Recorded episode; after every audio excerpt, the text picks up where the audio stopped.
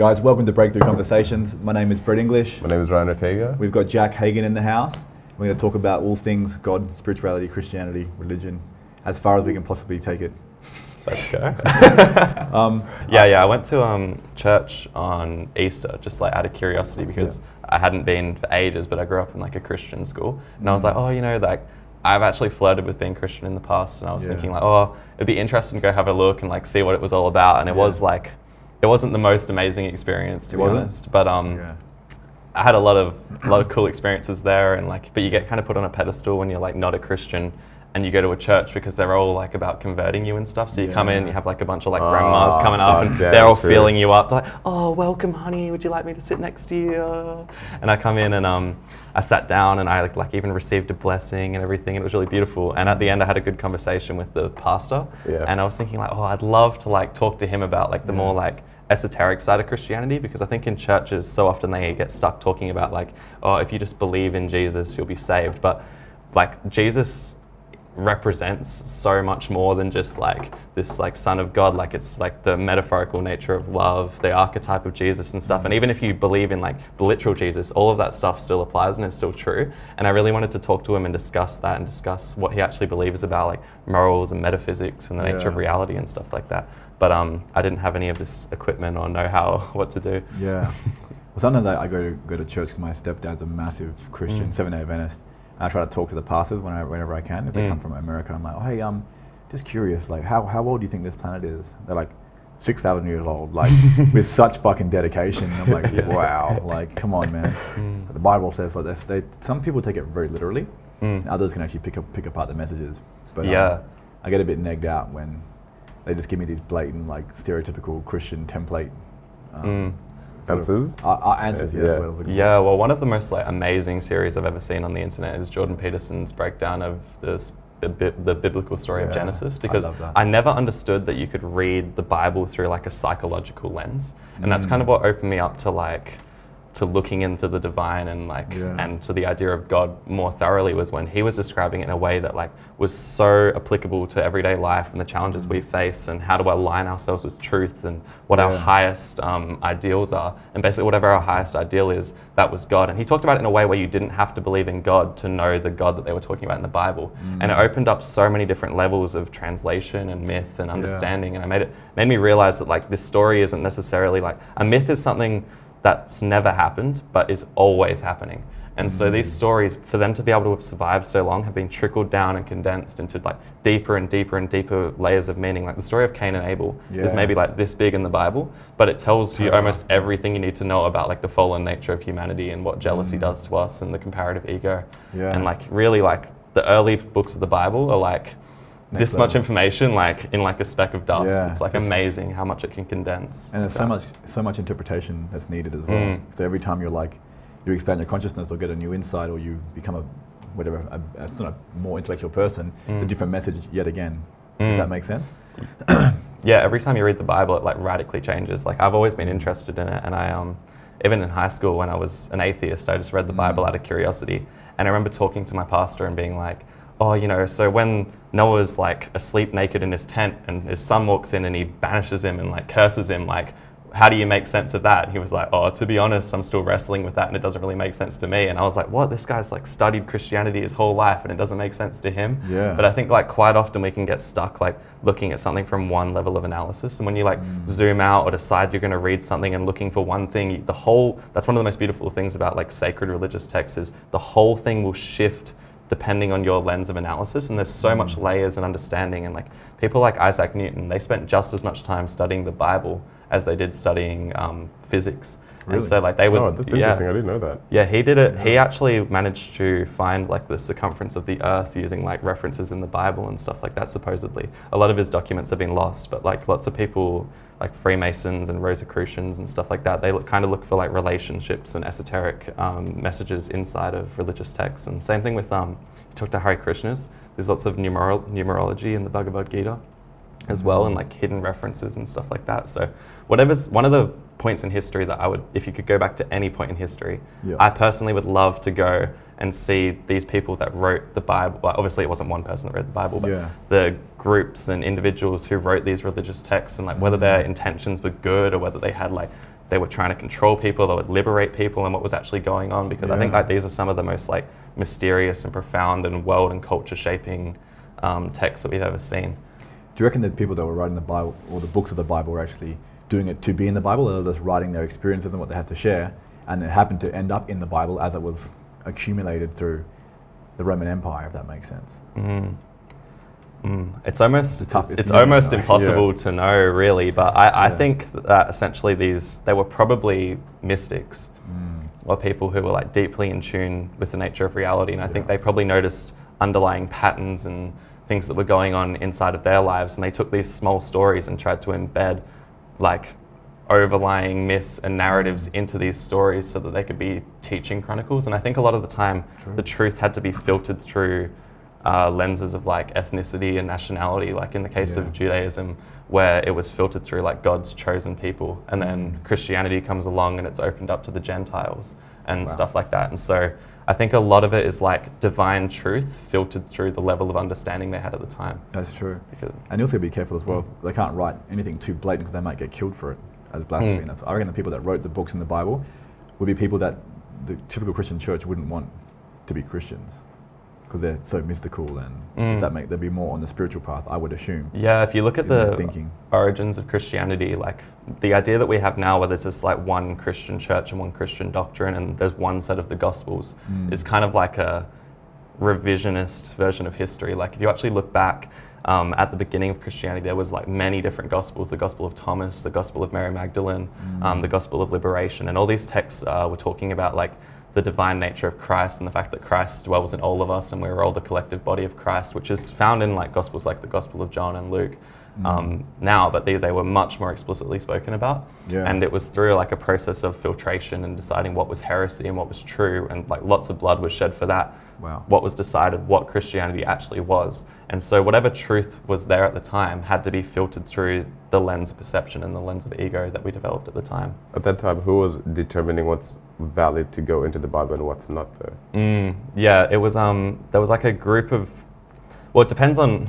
It's honestly not hundred percent fully known, but it. Um, the there was Saint Paul who traveled. He wrote Romans, Corinthians, um, a lot of the books of the New Testament after the death of Jesus, and so you have a lot of the letters that he wrote to the churches at the time, telling them what messages he got. Because essentially, the story of Paul was that he used to be called Saul, and he actually persecute, persecuted Christians. And then one day he had this ultra light beam, in Kanye's terminology, come and like flash him, and he had essentially what was almost like a stroke. Yeah. And um, Jesus came to him and revealed to him that he had this divine mission to spread the word of God away from the Jews and towards the Gentiles, which was anyone who wasn't of Jewish descent. And so he came through and spread that. But then after he died, it went through everyone that he knew, and all these church fathers got together. And essentially, it was a lot to do with the suppression of the Roman Empire and people who were turning against that. And um, it's it's very very complicated and we don't really know to be honest but all we know is that there was truth and it's come through humans and it's undoubtedly been distorted i would say Oh, very in that, interesting. in that yeah. process Wow. Interesting. I did not I know that. It's crazy Mm. when you pull apart the Bible because there's books that my that I've seen, or actually that I have. It's like um, unlocking the Bible code. Like with every Mm. Hebrew letter has a number, and there's like actual code in there that's Mm. meant to be significant. yeah it's called gematria There's- Gematria. yeah Yeah. Mm. And there's other interpret. There's, there's so much that goes into it. Like Jordan Peterson um, says, there's reference that certain books from different eons of time are like linking back with one Mm. another, like Isaiah, for example, and how they all interlink. Mm, Yeah, the Bible is actually the most interlinked text of all time. So they've, I, I know the, the diagram you're talking about. There's like a map showing like all the links from the New Testament to the Old Testament, and like how the books are all interwoven. And all these books are written like obviously over the course of thousands of years by different people, Yeah. but they're all referencing and linking each other and cross crossing back to different points of the Bible. And so Mm.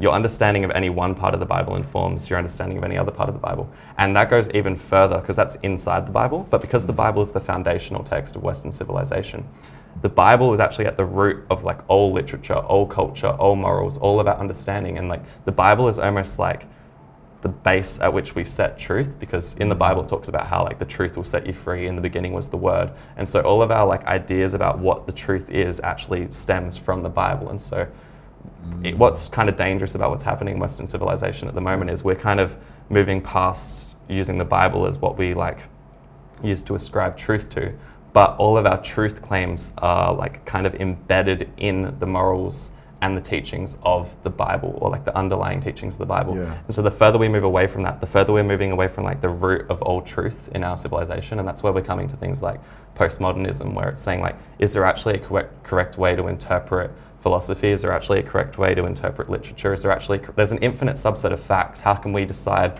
what to um, give our attention to and what to work out unless we have some sort of grounding nature in the reality of truth? Do you think we need a grounding nature?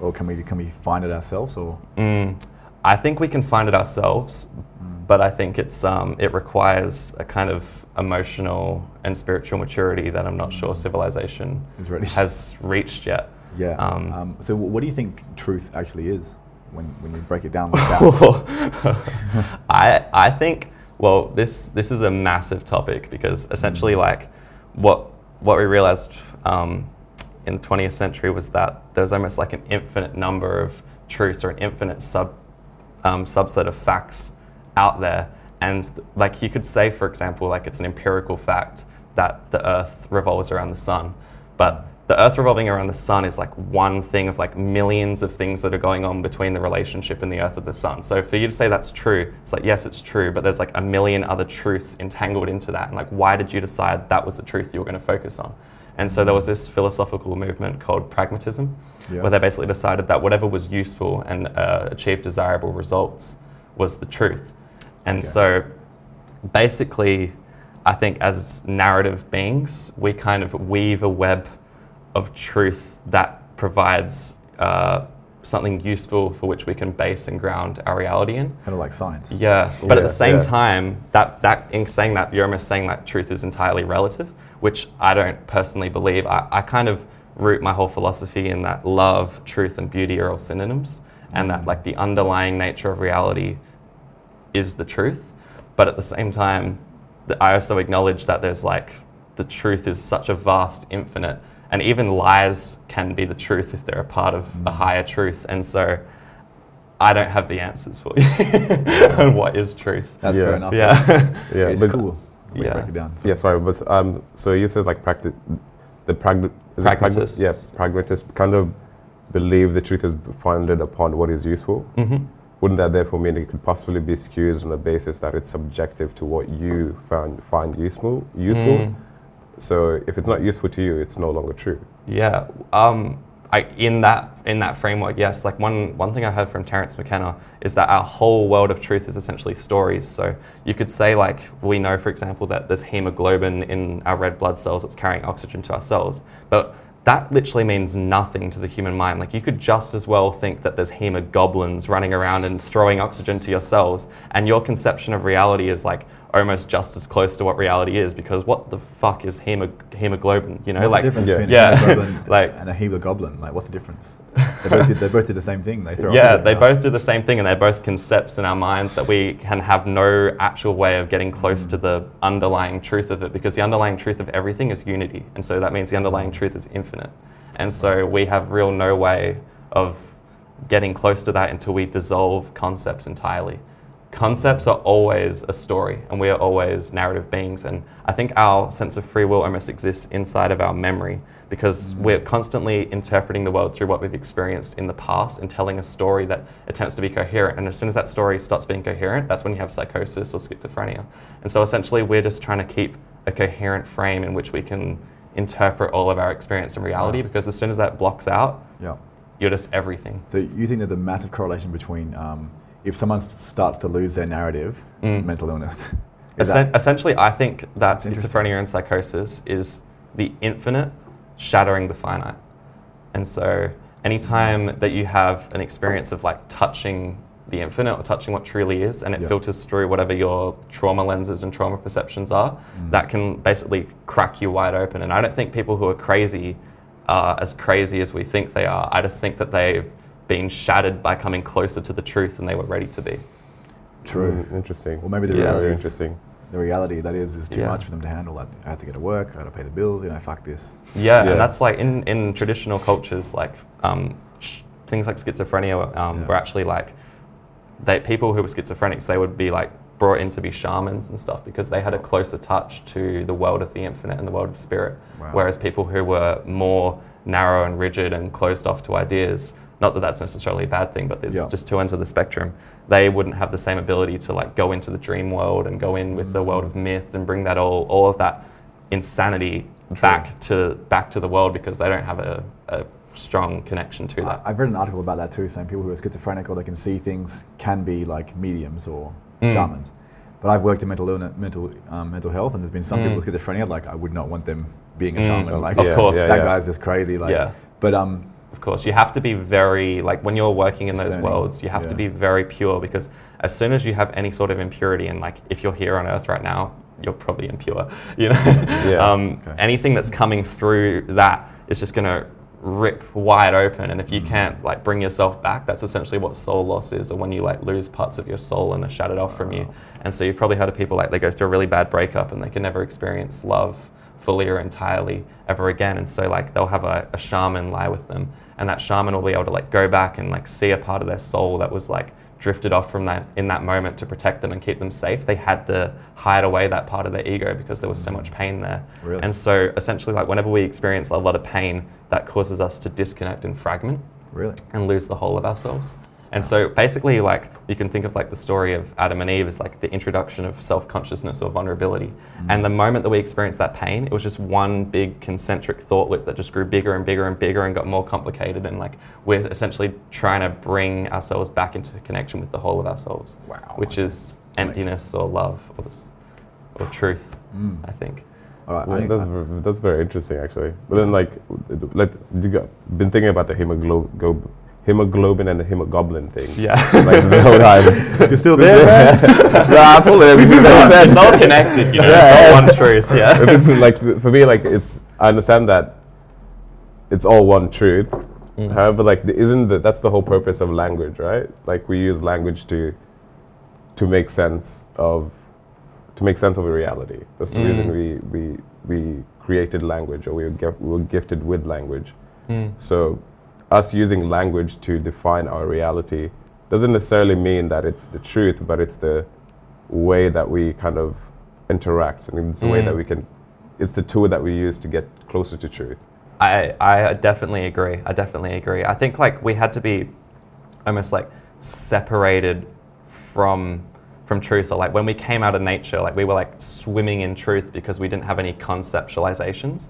And then we've kind of had to come on this massive journey to like come back to the simplicity that we were already at and kind of like the world is kind of made out of our love for emptiness. And so we're kind of trying to return to like the garden of eden. But in order to do that now we have to go through the whole of samsara or the whole of karma or the whole of conceptualization to come back to that point. And so i think language is kind of like a conceptualization where we're like digging out and pointing towards underlying energies and underlying patterns. And it's kind of a way that we can like point someone else to look in the same like nook of reality that we're looking in. But language itself is never the truth in and of itself. It's always just like a, a way of funneling attention to a certain point in reality. Yeah, yeah. and so like sometimes like you can start saying something and then you haven't finished your point, but you already know that someone else has like already thought about what you're thinking about, and you're like, okay, like they get it now. I don't need to finish what I'm talking about because what I'm talking about isn't important. It's like the underlying structure that we're trying to reach has been met, and so I don't need to continue explaining that.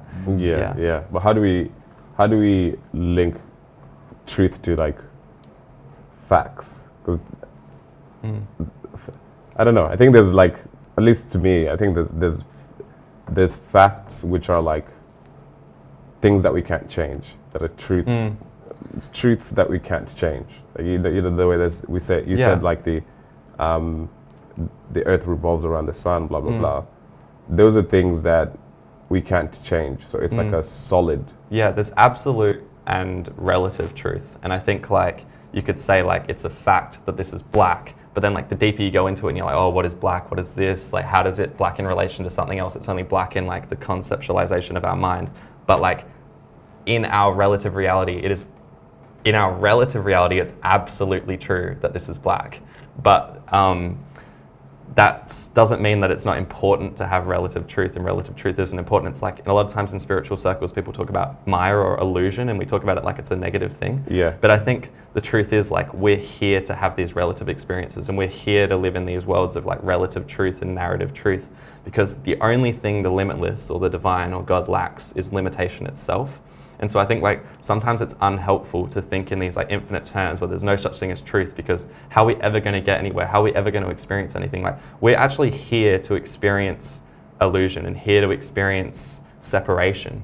Um, for for whatever reason, I can't be entirely sure, but essentially we shouldn't be we shouldn't go around and someone should say like oh yeah, this is water, and be like, well, actually, like it's the, divine substrate that makes up the whole of reality, and it's no different than everything else. It's like, yes, of course, there's relative truth, um, and there's also absolute truth, and we live in a world where it's useful or pragmatic for us to look at facts as absolutes. But if you like, as long as you can understand philosophically the difference between having that mental understanding and having like the understanding also that these facts are facts in the way that we traditionally understand them, even if it ultimately everything is unity and oneness and consciousness at the end of the day. Awesome. Can I just ask? We had some really deep conversations just, just then about mm-hmm. Christianity, religion, spirituality. In, you lost me a few times. Did this? Did you always think like this, or were there things that you did to obviously activate or expand your consciousness to these concepts? Well, I I was talking to my mom the other day, and she was always like, "Oh, you'd always ask me like, why, why, why, why, why, why, why," and you just get to the point that like I couldn't answer your questions, and I guess I'd always just like wanted to go deeper or understand like the essential nature of yeah. things, and then like slowly as you get older, you realize like ain't nobody got the answers, yeah, and um. I got to, yeah. That's your mum like I don't know. yeah, and I kind of got to the point like I grew up in a Christian school, and when I started exploring like the realm of ideas and like mm. what was at the absolute nature of reality and we were learning about science and I saw the contradiction between science and religion, I was like, wow, this religion stuff is bullshit. Like, like it's totally incongruent with yeah. evolution. It's totally incongruent with like everything we know about the world. Mm. And so I kind of went down the path of becoming like a full materialist atheist. Oh, and yeah, and I kind of like. Did you throw him out of church? Like this is ridiculous. yeah, no, nah, I, I, never, I never was like that. I yeah. always kept things to myself. Like yeah, yeah. same thing. I was a, um, I actually just was obsessed with ideas my whole life. I've, like mm. I remember being in pre-primary and just like staring at a wall and realizing that I had the ability to just daydream. And I like get my friend and I'd be like, hey, Alex, like come sit next to me and just stare at this wall. And then like your mind will just start thinking things and telling stories. It's really cool. Jack guy's crazy. Yeah and so like, I just always loved like thinking and ideas and like bigger concepts and stuff like that. And then eventually I got entangled in like a web of ideologies. And at one point I was a, a vegan, a communist, and an atheist all the same time. And I thought vegan, communist, atheist. yeah. so like you could imagine like I wasn't like I didn't have like blue hair or anything at the time, yeah. like talking to people but, about it all the time. But yeah. in my own time, I was sitting at home like reading Das Kapital by Karl Marx, and then oh, like wow. reading about like the God delusion and how veganism was going to save the planet. And I was just like mm. always looking for something um, well, I guess I didn't know what I was looking for at the time, yeah. but um, essentially, like there was something, some part of me that was looking for some concept or some narrative in which I could like live my life through and would make yeah. my life make sense. And it kind mm. of took all of that falling apart and a bit of existential dread yeah. for me to like look into what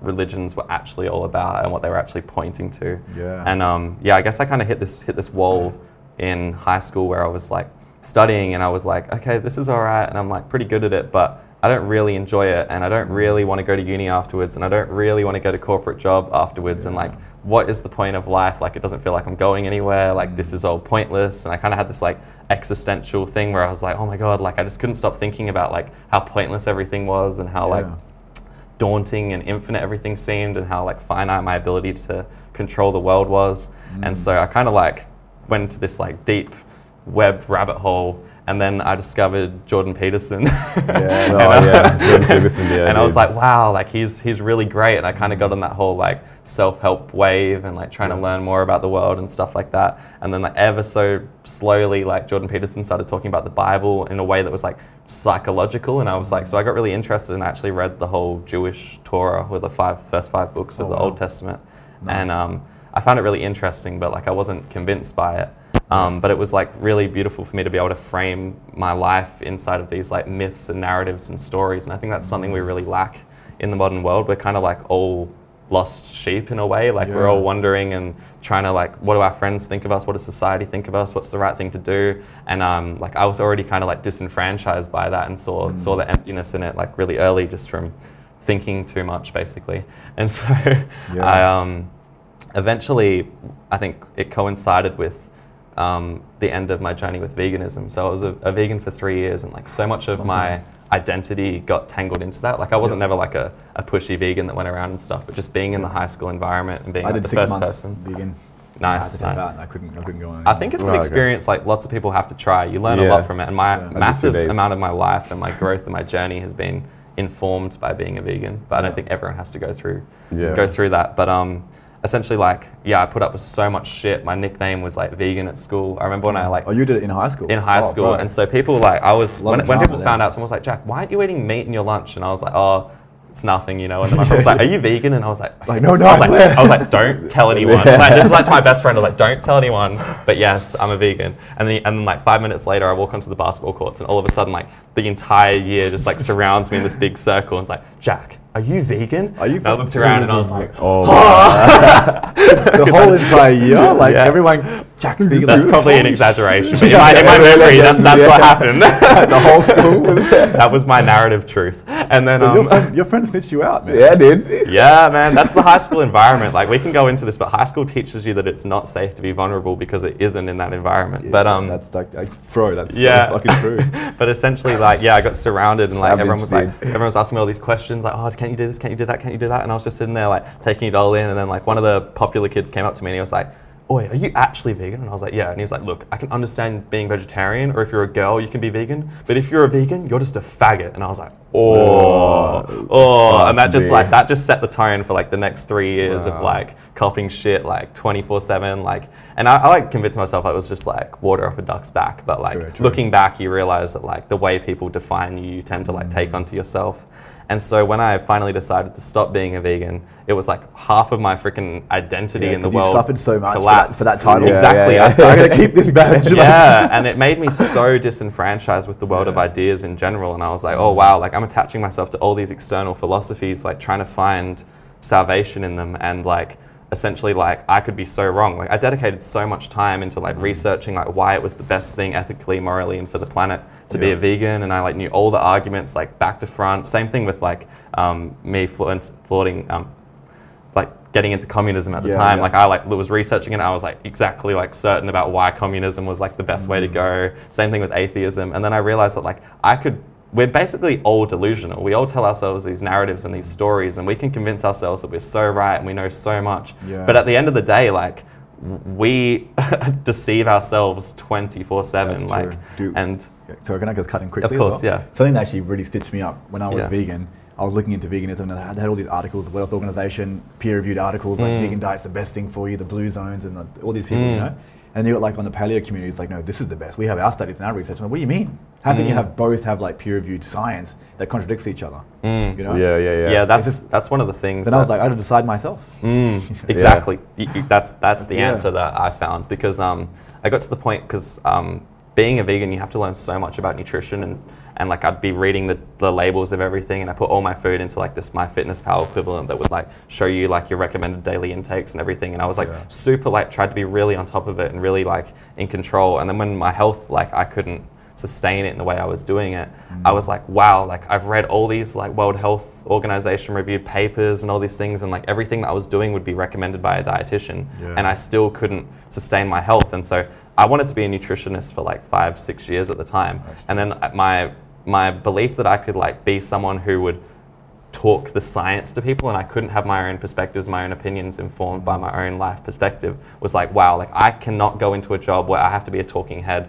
for like the science I when I know that the science isn't one truth. The science is a bunch of narratives that yeah. are tied into like I'm not saying we can't derive useful information from science and facts. Mm. But the, the truth at the end of the day, especially with things like nutrition, where you're doing observational studies and science and there's biasing effects and stuff like that, is we know much, much, much, much less than we think we do yeah, about so food and health and nutrition in general.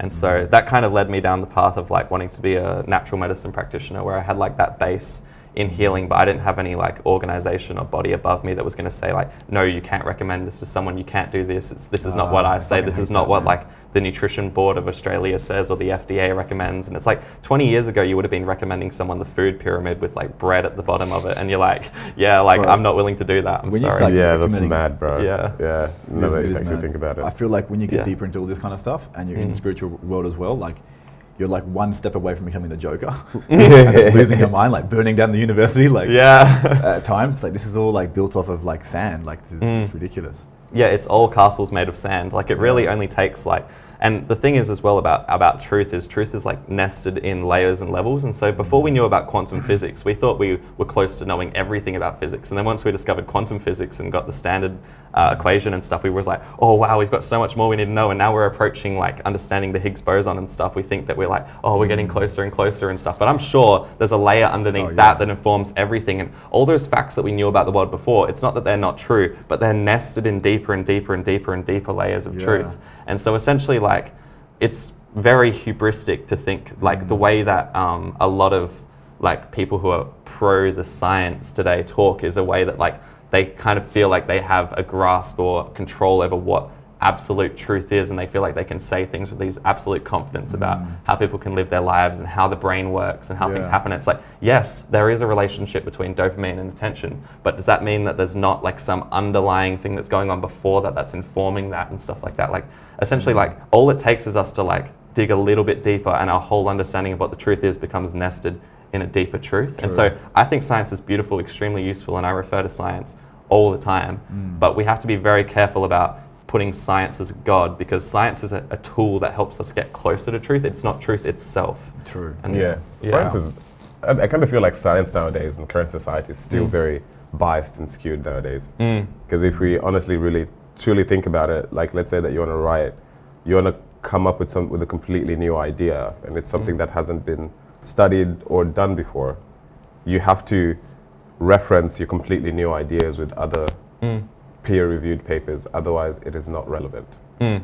So they put you in the like they put you in this boundary or a box Mm. where like you you have to you have to s- subject your thinking or your idea to previous other people's ideas. Yes. Otherwise, it's not valid. Yeah, Yeah. and it's like a PhD. Deep. Lots of people say piled higher and deeper because essentially what's happening with science is you, because w- there's a lot of um, most of the money gets funneled into like safe research subjects. So we're coming to know more and more about less and less, Less, until we know absolutely everything about nothing, and that's the direction that science is heading in at the moment. And so essentially, like because it's it seems like dangerous to like put lots of money into like a way that we're not sure that we'll get results where we, we know for sure that if we study like some molecular reaction when you eat some certain food that we've already studied and we can look into it and like put it into a drug or something like that then all the money is going to go towards that. But if it's like trying to find like a whole new conception of the lymphatic system or like some sort of thing like that that's a lot of money with like uncertain results. And so money will always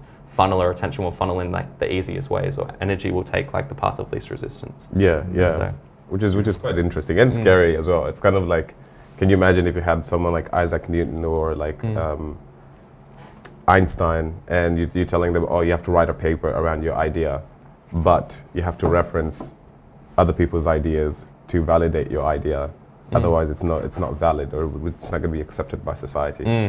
It wouldn't be anywhere. It's the same in every subject. Like even you could look at like carpentry and someone will discover some new way to like put floors in or something and it will like radically change everything. But like most of the money or engineering goes into like refining the systems and the techniques that we already have.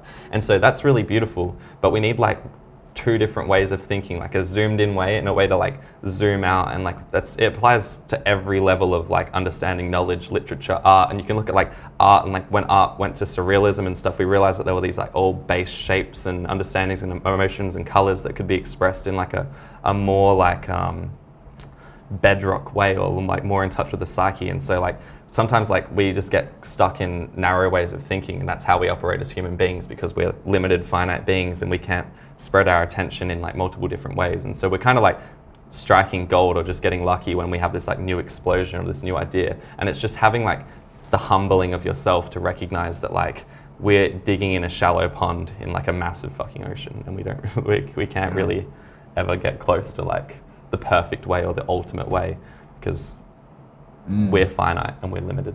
Uh, Also, on, on your Yeah. journeyings, um, Yeah. going a- atheist and then coming back to hmm spirituality or Christianity, Yeah. what were your sort of concepts about what God is and why has it been so distorted? Oh, I guess I had this idea of like God is like the big man in the sky. You know, like when you're a kid, you just get taught that like God is like the father. And I, I still actually have a lot of those programmings where like I, if I'm praying, I'll say like I, I think of God in like masculine ways, or like even though I know that that God is beyond masculine and feminine, I, I still have a lot of that that programming. Um, in me, but I guess I just saw him as like this like overseeing figure that like was judging your life and your moral and what Yeah. your morals and what you do and like checking a list of like different things like like, Santa that. Claus. Yeah. Yeah, and then and I kind of I got really into um to spirituality before I ever got into religion um, as a whole. Like I got really into meditation just because I'm like someone that has a very active mind and I can Yeah. kind of like it doesn't take much for me to get like stressed out or anxious and so I really found that meditation like had a huge effect at grounding me and like returning me to my center. And so I was really interested in that and um my main meditation teacher even to this day is actually an atheist and he um wow. his name's Sam Harris but yeah he Oh, um Oh yeah, yeah. yeah, he's really great and really interesting, and he's Yeah. deeply studied in like um, his stuff. Tibetan Buddhist um, meditation techniques like Dzogchen. Mm.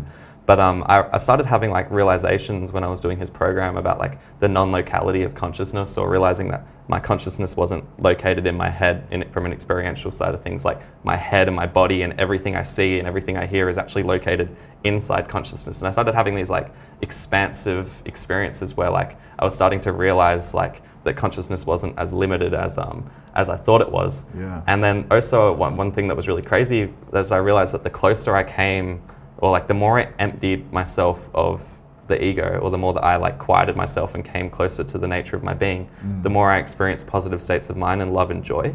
And then I slowly started looking into Buddhism, and they taught that love and emptiness were the same thing. And I was like, oh, that's really interesting because the closer I come to emptying myself, the closer I come to love, peace, joy, and happiness. What and do you think so- that is? I, I think because essentially our basic nature, this is quite a big claim, but I think our basic nature is love mm. or peace, and we are we are peace incarnate itself. We are truth incarnate itself. Like mm. our our consciousness essentially contains everything ever that has been and ever will be in mm. possibility. Like everything, the consciousness, everything exists inside of consciousness, but consciousness is not implicated in it. So consciousness contains every possibility in it, every truth, all beauty, all love is contained in the possibility web of consciousness. And so I think like we're essentially trying to come into contact with what we already are. And so when we're stripping away the layers of illusion and the layers of separation and the layers of trauma and pain, we're coming closer to our essential nature. And from my personal experience, the closer you become to your essential nature, the closer you come to love. And so that's mm. kind of like the bedrock of my entire spiritual understanding Okay. is that the closer I come to who I actually am, the closer I come to love. And so I essentially am relatively convinced. Obviously, when we talk Yeah. about existential things, I got to be honest, like we really don't know That's- anything at all. But it, for me, it really like grounds me to know that the closer I come to contact with myself, the closer Yeah. I come to love, the closer I come to truth, Can I, I, can I plot twist this quickly? Of course. If love is our essential nature, Mhm. do you think everybody on this planet has that same essential nature, or there's a few people who are just like I think it's like dark artists, or like their essential nature is just like they want to just fuck shit up, considering all the war on the planet and stuff like that? Well, I, I think essentially all of that is distortions Mm. of love or, or ignorance, and, not, and that's not even that's not even a bad thing per se because Yeah. I think essentially like I, I said um, earlier that um, the only thing that limitless lacks is limitation.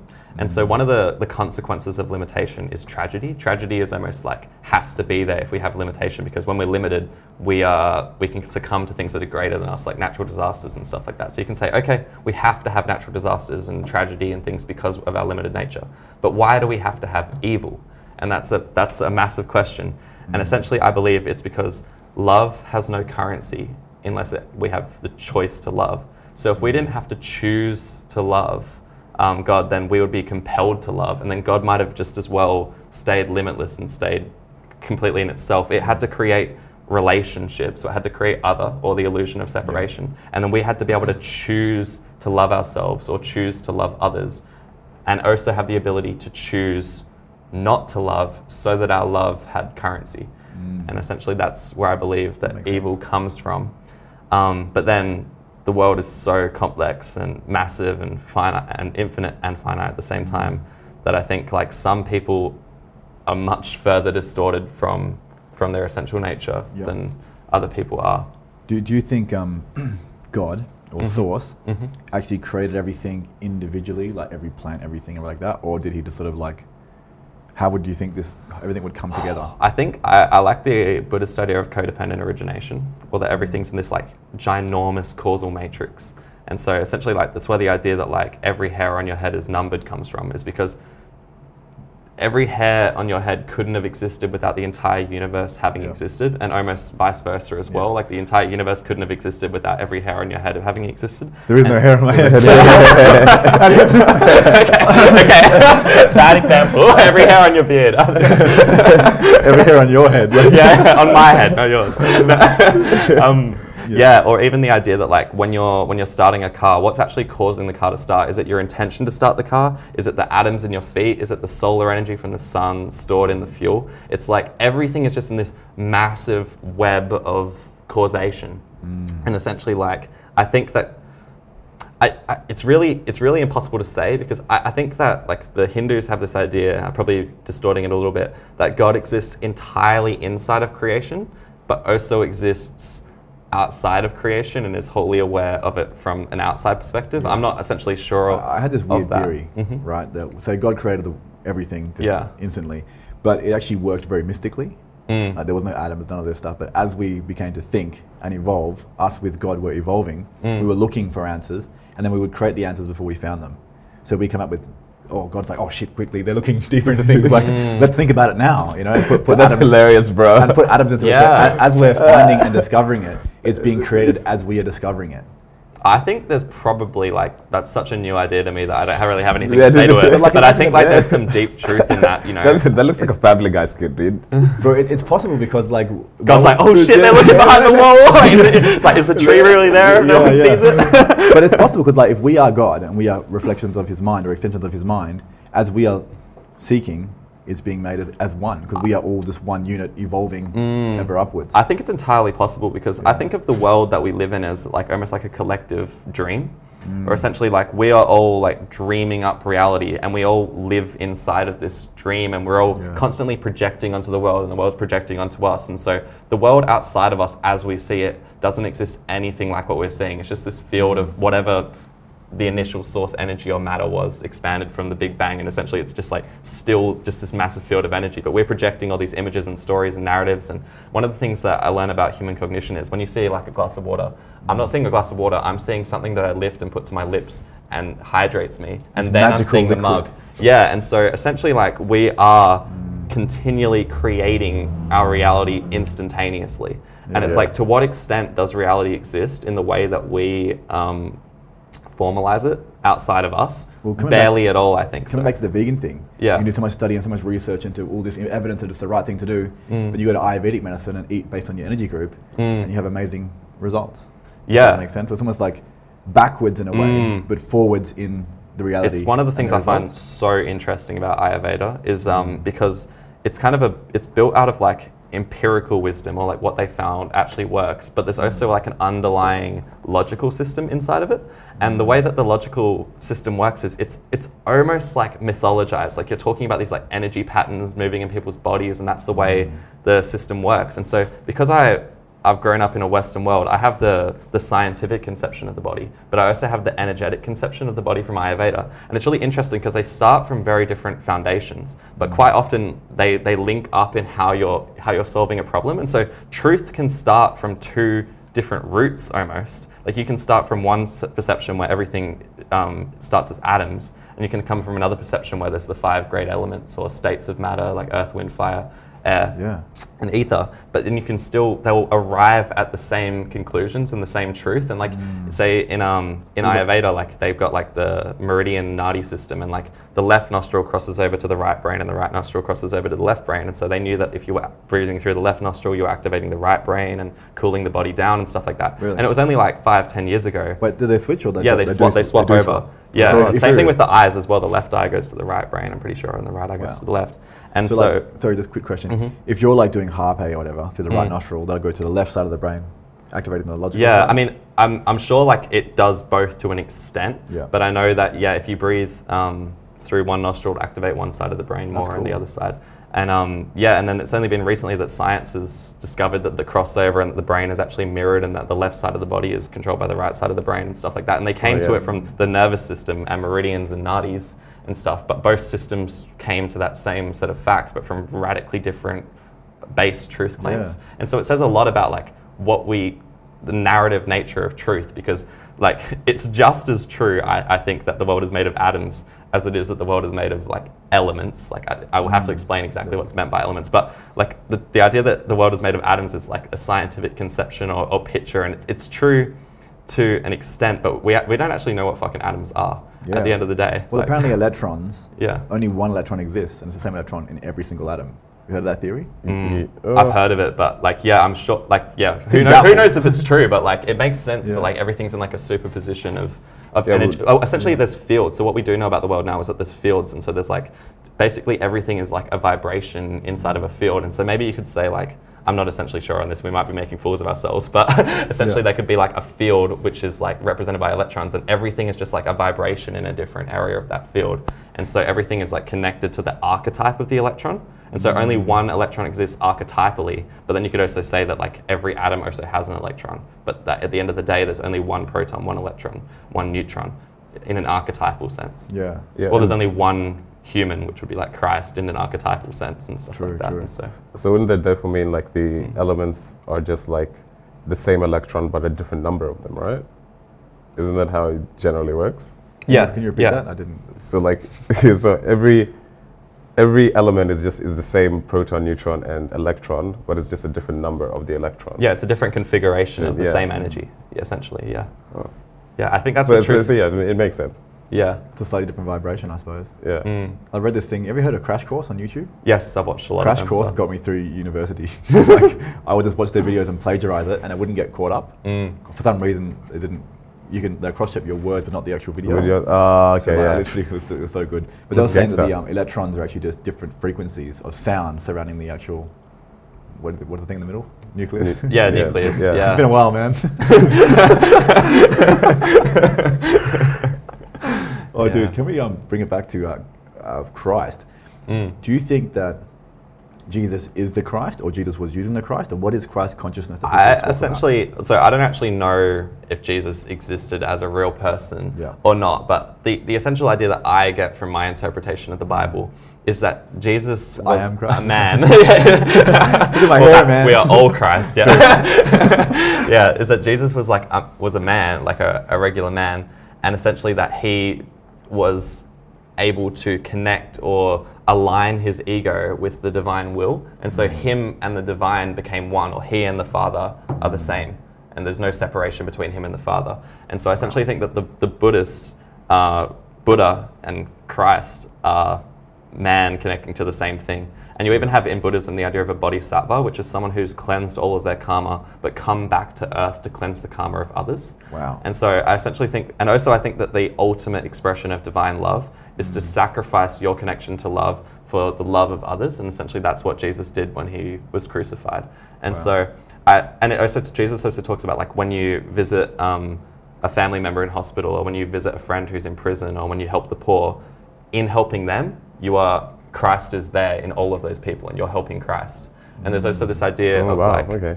the collective body of Christ, and this is even in like mainstream Christianity. It's called the communion of saints. But essentially, like we and Saint Paul talks about this is that we are all this like collective body of Christ that is trying to like purge sin from the world and like return us back to our Wow. eternal holy nature. And at the at the tip of the spear is Jesus Christ Himself, and then like we're all like coming out of Him, like almost like an archetypal figure, Wow. and that all of us in like an archetypal sense are Christ because we are all carrying our cross and all carrying our burden um, to cleanse our karma, essentially. Wow. So what if at the tip of that cross is like Christ, but on an energetic basis, is that he's channeling energy from from God or from Mm. some other group that's higher than him into humanity as like some kind of electrical transformer? Well, that's that's what I meant to say. Is that I didn't mean to say Christ as in like the physical person. I meant to say Christ Yeah. as in like the Oh, yeah. alignment with like divine will. Because essentially, what Jesus when when Jesus talks about like he was like a sinless being was essentially that he had totally aligned his ego expression um, against selfish self interest and for the benefit of all. And Wow. so essentially, he is the embodiment of what it means to live a life um, of indwelling love. And if, if we, we can do that, align Mm. ourselves with, with God, do you reckon we have powers of, of healing, of levitation, of like Mm. profound mystical wisdom and these things? It's really interesting. Like, um, I'm not actually sure. I get it. I get it. Okay, All right, all right, all right. Where were we? I can't remember. I knew it. Fuck, we were talking about Christ. Christ. and like the the communion of saints and like the collective body of Christ. Oh yeah. So do you, do you think if we actually attain that Christ consciousness or Oh, yeah, aligning that. with God, we actually will have powers to be able to heal people with touch and I think almost certainly, but I also am not even sure um, how possible it is to to achieve to achieve Christ Christhood. Like you, you hear a lot about enlightenment and nirvana and like absolute cleansing and purity, but like how many of these people have we we seen? Like how many of them are there out there? Like I, I personally run, Rotego. Like, Yeah. I don't know. I'm, you, know, you, know, back in the day when you used to watch those like Mm. those um, Christian like TV channels where the, the people used to go there to look for healing, Mm. and they like touch them Like and they fall. their yeah, head, yeah. and Mm. they fall on the fall on the floor and stuff. I don't know. It's like Yeah. maybe that's possible. Well, I used to be really skeptical. Like even after I had like my interest in spirituality stoked, like I was still very skeptical about things like astrology and, and Reiki and that kind of jazz. And it was only like until I actually started having experience like working with Reiki healers that I was like, okay, there is like undeniably like something something Yeah. to this. And there is something to like being able to essentially what Reiki practitioners talk about is that they're channeling unconditional love or source like through themselves and becoming a conduit for that. And so I think that we can tap into mm. the unlimited or the divine or the Christ nature. But I'm somewhat skeptical that we can we can achieve it, to be honest, mm. as a whole. I, I think we can, but it's just maybe at this stage on earth we're not we're not ready for it. And I think we're kind of meant to to drag out this this finite experience and like live in our, our limited nature. And I think like probably when we die we'll be like, whoa, that was a fucking roller coaster and like it'll be a blast. And so I think like there's a lot there's a lot of work to do and a lot to experience inside of our finitehood. And I don't mm. think we should be in any rush to like immediately cleanse all of our karma and like be completely gone from earth and like obtain nirvana like straight away because I think like we can live a worldly life filled with extraordinary love. And mm. so I think like there's too much too much emphasis put on the the end and not the means. And I think Yeah. like the means in itself, like this love is literally flowing everywhere. There's love in everything, and we just have to connect to that and embrace it and be happy as we are as we're moving through this journey. And like whether or not it's actually possible to obtain Christ or enlightenment, I think it is, but I don't know it is, and I'm having mm. fun on the journey, and my life's getting better the more that I connect to that. So That's it's just trusting yeah. that process and trusting that journey, and if it mm. happens, it happens. And I think like at the end of the day, we ha- if we're going to become enlightened, we have to lose our attachment to enlightenment. Wow. Anyway, attachment to enlightenment. Yeah. I yeah, have attachment to a lot of things. not enlightenment. Um, what was I going to say? Oh yeah. So, have you have any experiences that have really rattled you and changed your beliefs? Like in meditation, you had you're talking about some kind of experiences where you could. Mm.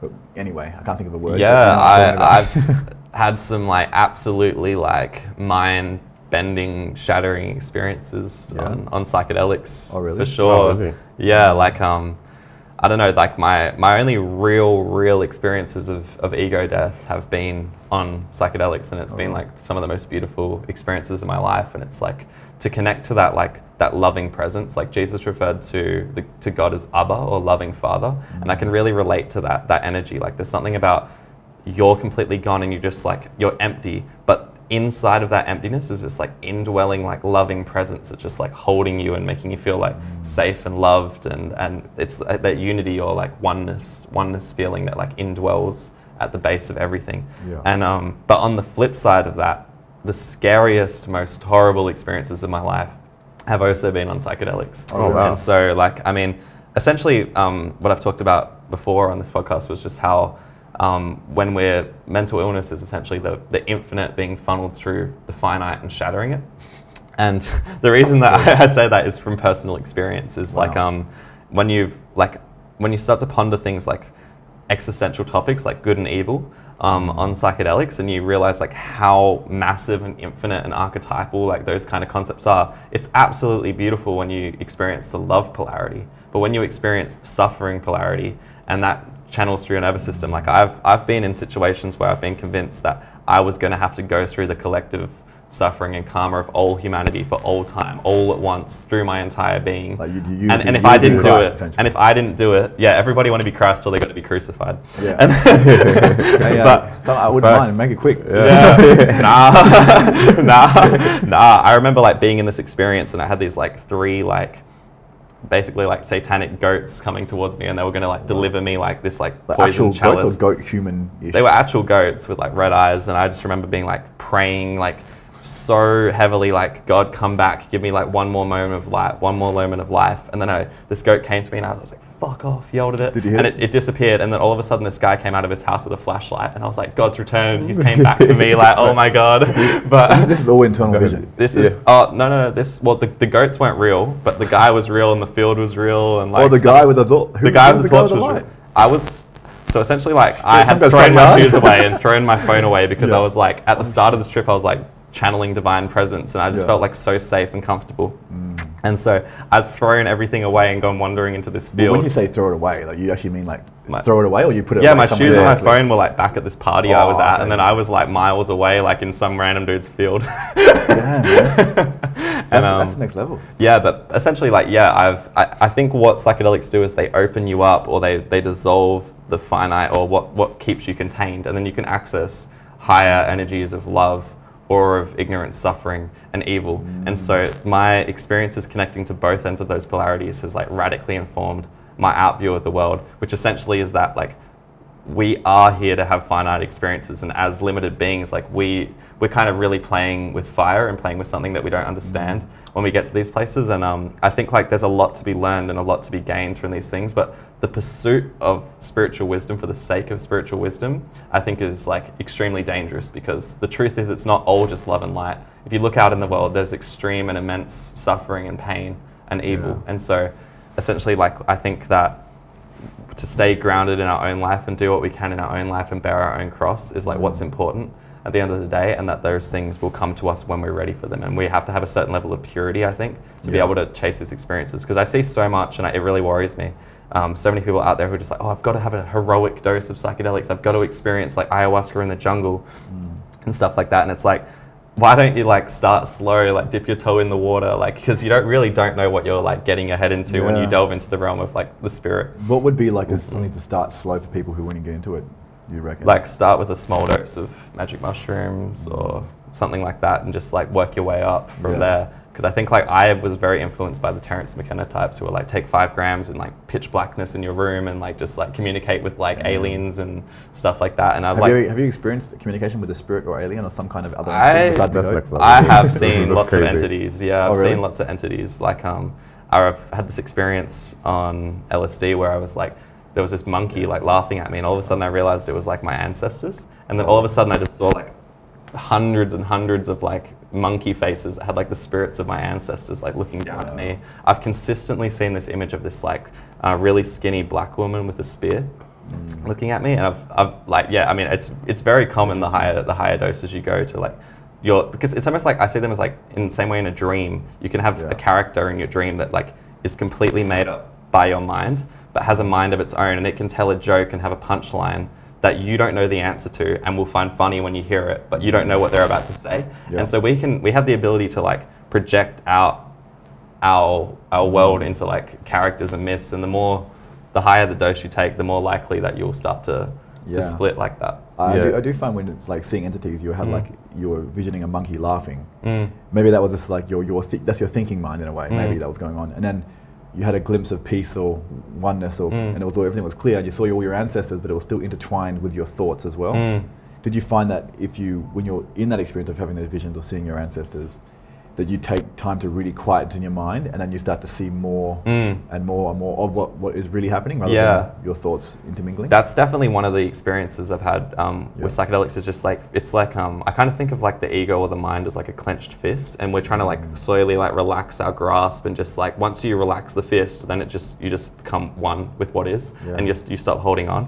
And so that's one something that because you can't really help but have an ego death, the higher dose of psychedelics you have, Yeah. especially if you like lean into it and relax, you can kind of feel like the layers of attachment and the layers of like what is an uh, ego separation. death? How would you define what it is and how it works? I would say an, an ego death is like the narrative or the, the so the story or the way that we perceive and define our reality is, is through the lens of being a separate self. And essentially, like, the more that you dissolve your attachments and resistances to the world, the more that you just slowly realize that, like, I'm not uh, a person inside of my head experiencing an external world. Like, in one sense, you definitely are. But this whole world that I'm seeing, like, um, the walls in front of me, all of you are actually existing inside of my consciousness from an experiential point right now. And so when you have an ego death, it's kind of like a recognition that you are one with everything you've ever experienced and one with everything and all that there is. And so it's an absolute experience of unity and a dissolution of the idea of separation. So is it, is it, is it different to like knowing there's oneness and ex- and Mm. experiencing it? Yeah, there's if it- definitely a difference between knowing and experience for sure. Yeah, I It's like knowing a cake, but never really being able to eat it. Like, you, don't, you don't know Yeah. a cake until you've had a bite. You know? yeah, the uh, the inconceptual is beyond conception. Like you can't conceptualize before the conception. You can't you can't say like you can't say like, oh yeah, what happened before time because you can't think of talk about time outside of time, and you can't say like what. It, where is the outside of space because you can only understand where inside the idea of space and so you can only you can't really conceptualize outside of the conception of reality Yeah, that you have it's, it has to be experiential As you were saying that, I imagine different. like myself like, on the edge of a Mm. cliff, and like you you keep saying things in such a beautiful way. I, I'm Mm. like I'm like getting blown by the wind. I'm like, fuck, man, it's too much, man. Freaking out. man. Believe it or not, this is not like all I talk about all the time. Oh, man. it's interesting though. I think it's, Yeah, it's, yeah. it's interesting having these kind of conversation. Mm, yeah. for sure, for sure. So w- when you're having all these experiences on like reality and trying to conceptualize things and the nothingness, Mm. how how would someone go about finding purpose and meaning in their lives as far as the practicality aspect of it? Mm, yeah, exactly. That's that's one of the reasons why I've taken a huge step back from like trying to understand like all these infinite concepts and trying to like really ground myself in my body and my understanding because we can get so lost in what absolute reality is that we forget that we're here to have a finite experience. I feel like I've said that 10 times now, but Yeah, yeah. essentially Yeah, like yeah, yeah, I think essentially like it is extremely important to find our limited purpose on this earth. And I think like courage is essentially love in the face of the menialities and the, um, the obstacles of everyday life. And so it's to find courage in like chasing your bliss and what lights your heart on fire. Because I think the closer that you you get to your calling, like it literally ignites you. Like I don't know if you've ever had an opportunity where like something, some really cool opportunity has come into your life, and you've got to decide whether you want to do it. And it's just like instead of just thinking like, oh yeah, I should do that, it's like this full body like, fuck yeah, I need to do this. Like this is so mm. aligned for me right now. Or some like anytime you have a synchronicity, that's like God like peeling back the curtain and being like, hey, like mm. I'm here, you're on the right path, kind of thing. Yeah. And so I think like essentially like you just got to find what what lights you on fire and what like makes you what fills your cup while you're Yeah. filling other people's cup and i think that's that's where we find our purpose and obviously like Mm. it's a lot easier once you're already on the path like for some people they're like i have no idea what i want to do like we all come out of like high school and we think like oh fuck i've got to go to university or i've got to go to tafe and i've got to do this and we're kind of like just like most people are kind of like i know i was like just flicking through the university book like oh this sounds like something i could tolerate doing for the rest of my life it's not really Yeah. like a oh yeah i'd love Yeah, to do yeah, that and so it's it's really hard um, hard for people to find that thing and i think it's a really individual journey like i don't think i could tell you what your purpose was or you could tell me Yeah. what my purpose is it's just something that you have to come to on your own through living your life to your fullest extent 100%. I'm going to check the curtain Yeah. quickly. I don't Yeah, who that, of course. who that is. Oh. Sorry, guys, one sec. What was that? what are Oh. you seeing Someone's just in my driveway and knocking on the door.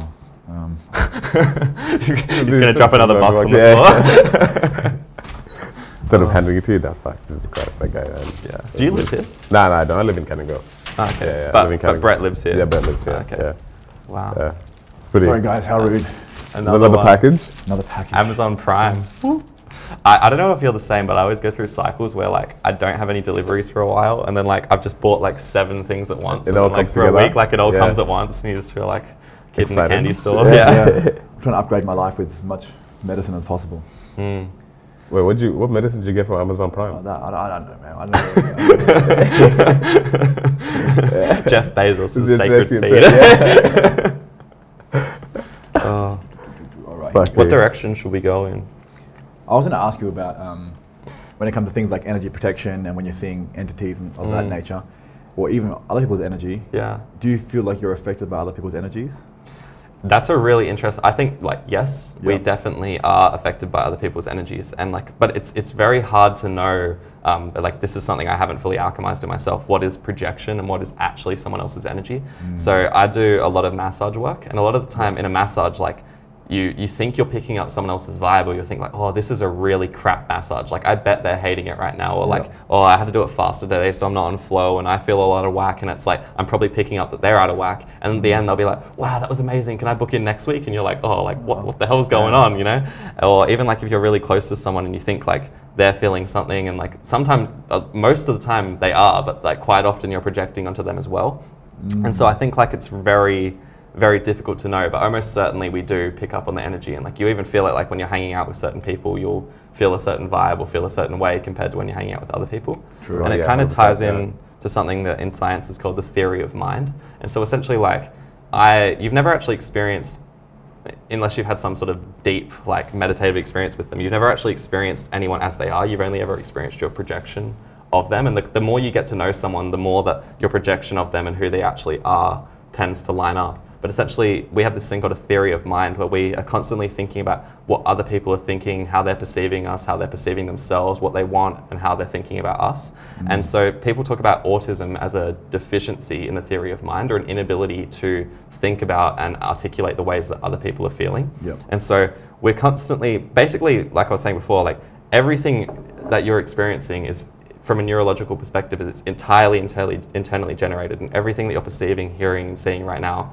is just you. There's, there's almost like no one else here. Even though I do believe that you're real and you're actually here, I'm only experiencing you as like a projection from the inside of my mind through the lens of my biases and Yeah. insecurities and prides and stuff like that. I that. think the same about you, man. yeah, I'm really here now. yeah, yeah. Oh, man, that's it's a Yeah. trip. It's a trip. Yeah, it's one of the craziest things to think about. Is like if you're only ever experiencing yourself, what is your relationship and experience to other people, and So- why so- can they control how we feel so strongly? So what if, right? Mm.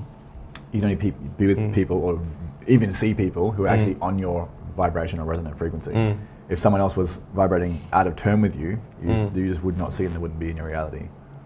Or maybe you'd just be repulsed by each other. Like, ah, I don't like him. I don't like him Yeah, either. isn't Well, that like why um, you wouldn't like be attracted or hang out with some people? Yeah, I, I was going to say like I'm not sure I would go to like that extent. Like Yeah. it's possible like stuff like that, but I think it's definitely true that we we are like vibrational magnets for things in our lives. And whatever mm. we haven't resolved in ourselves like you quite often see if someone has like daddy issues then they'll like get into a relationship with someone who will play out that same issue they have with their dad. And then they'll break up with that relationship and they'll get a new job. And then the same issue they had from their dad and in the relationship will show up with their boss. And it's like we constantly are like attracting people like magnets or like teachers into our lives to like mm. teach us lessons or resolve like our karma in a way. And so i think like it's definitely true that we only see people or we're attracted to people that like have something that interacts or uh, Yeah. something in common or That's in crazy. opposition to something that we have inside of us. Because I remember smoking weed once, and I was chilling with a friend, and You I only was- remembered the one time. though. What's that? Time. Just one time.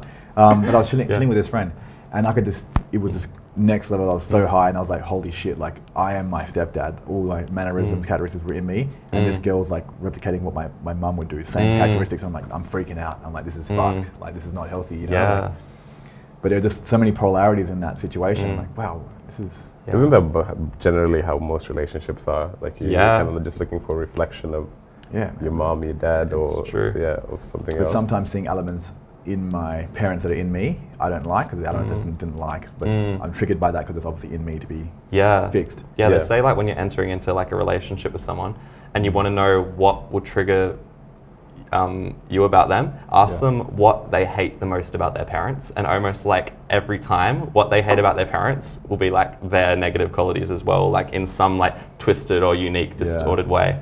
And so like yeah, we're definitely the unfinished business of our parents. Yeah. And so like that's what so essentially the way I see karma is. There's all these like collective traumas and patterns and cycles that play out through the generations. But of course, like technology changes and the world changes and our relationships change. But these like patterns of trauma or the ways we interact with the world that exist inside of us, but also outside of us. They exist only inside of our minds, but these ideas exist beyond any one of us, and they almost exist in like the collective consciousness or the collective unconsciousness of mankind, are continually like getting worked out and grown and shrunk through us, and we're kind of like we kind of are the creator of decisions around what we do with these like Yeah. these forces that exist outside of us but operate through us.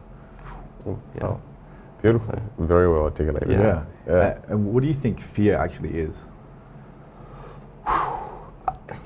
Mm, I think at the end of the day, it's an inability to accept what is or a resistance.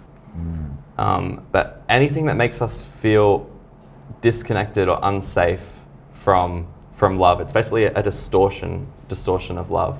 But I don't think that fear in, in and of itself is a negative a negative thing. But it is at the root of all of our distortions and all of our trauma is the fear of loss. Like every human being is one, s- like every time that we're dishonest, it comes from a fear of loss. Every time we lie, it comes from like a fear that someone won't like us or we'll lose something or we'll lose some sort of relationship. And so like every human being like stands like one step away from dishonesty as long as they have fear in their life. And we all stand at like the gate of a door of revelation that if we were to step past that fear and, and break open with honesty, like we could break into like a new uh, perception or a new relationship. And I don't know, I don't know about you, but I've found like that honesty is like the fastest gateway for like progress in relationship to yourself and others. Like Yeah. anytime that I've like had a, a barrier with a friendship and I've just been decided to just open up about an issue I've had with them or an internal pain I'm going through or something, their ability to love me has been massively increased because you can only be loved as deeply as you can love yourself. And whatever barriers you have up to loving yourself or you're being dishonest with yourself, no one will ever be able to break through that wall. And you have to break it down yourself. And so we all, I think honesty is one of the highest, the highest virtues because Wow. truth and love, I think, are synonyms. I resonate Oh, with that. cool. I had goosebumps mm. as you were saying that. Yeah. It was like, Cheers, bro. Isn't that one of, one of Jordan Peterson's 12 rules of life? Probably. Yeah, I'm very okay, yeah. brainwashed by Jordan Peterson. Like half of my ideas are from him. Oh, so Oh, yeah, yeah, yeah, yeah. he's powerful, man. Yeah. I, I actually really love his stuff. Yeah, I just like he, he's definitely got like a bit of like a, a boomer quality or an old man quality where he gets like really hung up on like the small stuff and like mm. sometimes I get turned away from that. But like the root of his ideas and like Yeah. the the depth that he has, like he's transformed the lives of so many people around the world. Yeah. And like yeah, you meet so many amazing people who have like been radically changed by Jordan Peterson. Mm-hmm. Yeah, Jordan Peterson was like a crucial, crucial part of like, crucial part of like my last probably like four years. Mm. It was like when, when I think I'm not sure who introduced me to him first, and I was like, oh, okay, this is quite interesting. But I'm not gonna lie, I think he was delving really deep into like politics and Mm, stuff mm. uh, at the time. I think it, it- Yeah. that was like um, when the whole age of like the transgenderism and everything it Mm. started, but around the language around that. And I was listen, listening to it. I was like, okay, that's interesting. And then I got into like his other stuff and like listened to his Mm. audiobook and stuff. I haven't listened to the new one, but he's he's the way he articulates stuff is very very precise Mm. and very interesting. Yeah, I, I agree with like everything you said. Like I, I Yeah. think the, the political side is like an absolute quagmire that like it's obviously it's important that if we have like a political opinion and stuff not to like allow the world to walk over us. But um, as someone who used to be very interested in politics, especially when the whole like Donald Trump thing was happening, I was like, wow, this is really fascinating. Like this Yeah, is like yeah. populist outsider coming in and the establishment's rebelling and there's like all these forces at play and like stuff like that. And I was like, this is super interesting and I got really into it at the time. And then I slowly realized like same thing with conspiracy theories is that like I was projecting way too much of my thoughts and and how I felt about myself like onto these external ideas and people that don't actually represent me. And at the end of the day, I was like, the, the biggest or the biggest lever of change I have in my life is myself. Mm. And if I had dedicated all this energy I'm dedicating into like figuring out what the correct political opinion is on this like niche topic and like who's right in this argument and like Yeah. how deep this conspiracy goes versus how much it's coincidence and stuff like that, and arguing with people about it and getting salty, I was like, this is not serving me or the interests of this in the slightest. If I develop myself and become a more love centered person and heal my relationships in my life, mm. that is way more efficacious for creating a better world than mm. like going on Facebook and sharing an article about like some certain political issue and then arguing with my friends in the That's comments or something like That's that. And so I had a massive step away. Like, it's not that I'm not interested in politics anymore, but it's just that like I don't pin anywhere near much as much as my identity because I know that I had the opposite political opinions than I do now, like five years ago. And so I know that like I don't hate anyone who has the opposite opinion to me because I'd be hating myself from five years ago. And so like having that like recognition and like knowing that like it's not someone's ideas that are important and people's ideas are actually the least interesting thing about them quite often. Yeah. And so it's like recognizing that and recognizing that we all have shared common interests and goals and trying to like come from a place of love, I think is a mm-hmm. lot more important than trying to convince someone that your political ideology is correct. That's fucking right on. Yeah. man. Yeah, Because I think true. if I had like total dictatorial power, all of my blind spots would be projected so far out in the world that even though I think I have all these good ideas and stuff like that, I'm sure it would lead to chaos and, Oh, and anarchy Oh, in some ways. And like Yeah, anytime people get power, they, they that's when they realize that like they haven't thought their ideas out fully. Oh, it's yeah. a lot. It's very easy to like sit in the corner and be a backseat driver and be like, oh, they should have done this, they should have done that. But it's Mm. a different ball game to actually have Yeah. ideas play out in the world and in, and swim around in like the realities of And I'm sure the, the dictator, they would have a lot of yes men as well. Mm. Who wouldn't be able to point these things out to them. Mm. Yeah, yeah, yeah. Of course. Then you I guess that, that's why you'd have to have like a proper council. Mm. You know what I mean? Like otherwise, like The Senate. the Senate, yeah. Mm. Even though the, the Senate is just as corrupt as well. Yeah. But like, what other? If we were to like, if we were to like, um, create a system Mm. that kind of like functions through like a position of like love and truth, Mm.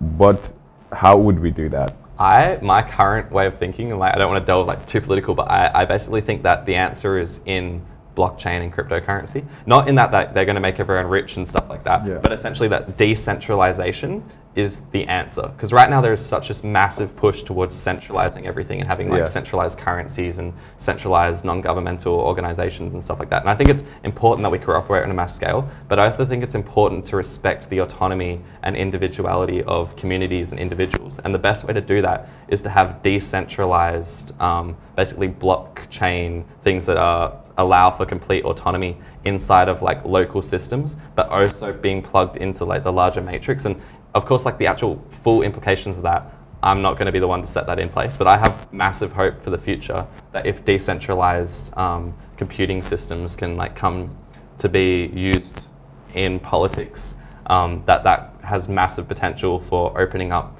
freedom because what freedom is for me is totally different than what freedom is for someone else like i know Yeah. i have quite a few people in my life who like want to like escape society and live on a farm because they think it's like too tyrannical that they have to pay to have like um, someone do pick up their like trash like once a week or something. And for me like i'd much rather like live in a society where someone comes and picks up my trash. So for me that's freedom having like a trash man come every week. But for him that's tyranny. And so we have to respect that the rights and what everyone wants is, is radically Totally different, and we yeah. can't pigeonhole everyone into like some sort of global system. And that's kind of what i see the biggest divide at the moment is like between centralization and the respect for individual autonomy. And that's kind of what's being played out on the world stage at the moment with like klaus schwab and like the world health organization and um, and all these like uh, world bank and stuff like that. And i think Yeah. like when whatever coming economic crisis happens is going to be the testing point about whether like we're going to move to some sort of global centralized currency system that's controlled by like some sort of global um, political body or whether we're going to move to a system where like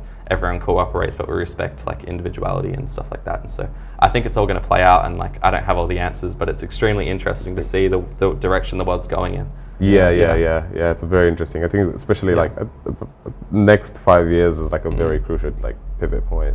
Yeah, I think it'll be extremely interesting. I think the biggest part of it, because right now, this is a massive rabbit hole, but right now the entire global currency system is is based on debt, and so money is actually most people think that money is created by central banks, and it is to an extent, but money is actually created um, through the creation of debt, and so when a bank lends you money for your house, that money doesn't actually exist. They print that money out of thin air, and then they, they put it back when the money comes back with the interest on top. But essentially, because it's money is created by debt, you have to have a continually increasing supply of debt to pay back that debt. And so the world Yeah. right now is in like this like humongous Ponzi scheme, essentially, where like we have to continue lowering interest rates and creating like more debt and more debt and more debt. And as soon as like there's any sort of fracture in the world, instead of like doing something for the bottom, they have to send money to the financial system because what's happened instead of the financial system being the top of society, it's become the very bedrock of society where all money comes from and flows through. And so essentially like that system is so inherently corrupt. It's like one big tower of Babel. It's so slanted off center that essentially like it's almost guaranteed to collapse at some point. And so whatever comes out of that, I think will like massively decide like the fate of where humanity is going. And I think Yeah. right now there's a huge push between putting these central bank digital currencies so that central banks can actually print money out of thin air and decide like, oh, you can have a thousand dollars, but you have to spend it in a week, and you can only spend it on these things. And then if that happens in a scale where large parts of the world are controlled by one central bank and stuff like that, that's pretty scary. But it all depends on who's in power and if it's used for love or used for fear. And so that's why I think it's more important that we try to bring love into our lives than it is what the actual political system is, because at the end of the day, politics is a tool, And if Yeah. and if our mind is not coming from the right place, it's going to have bad outcomes. And if we are coming from a place where we want the best for everyone and we respect everyone's right to their, have their, their own style of freedom, then like that's the ideal outcome, I think. But Mm. I'm not I'm not Ah. a political. Yeah, no. I I agree with that. Yeah, Yeah. Any I agree system with can that. work as long as the man, or the mind of mankind, is like operating at a highest level of consciousness, not like Mm. greed and extortion and that sort of stuff. Yeah, exactly. Yeah. Exactly. Mm. Beautiful. No, beautiful. I can Yeah. wrap it there, man. That was Yeah. a solid conclusion. Yeah. Thank you very much, bro. Thank you so much, dude. Solid, It was beautiful.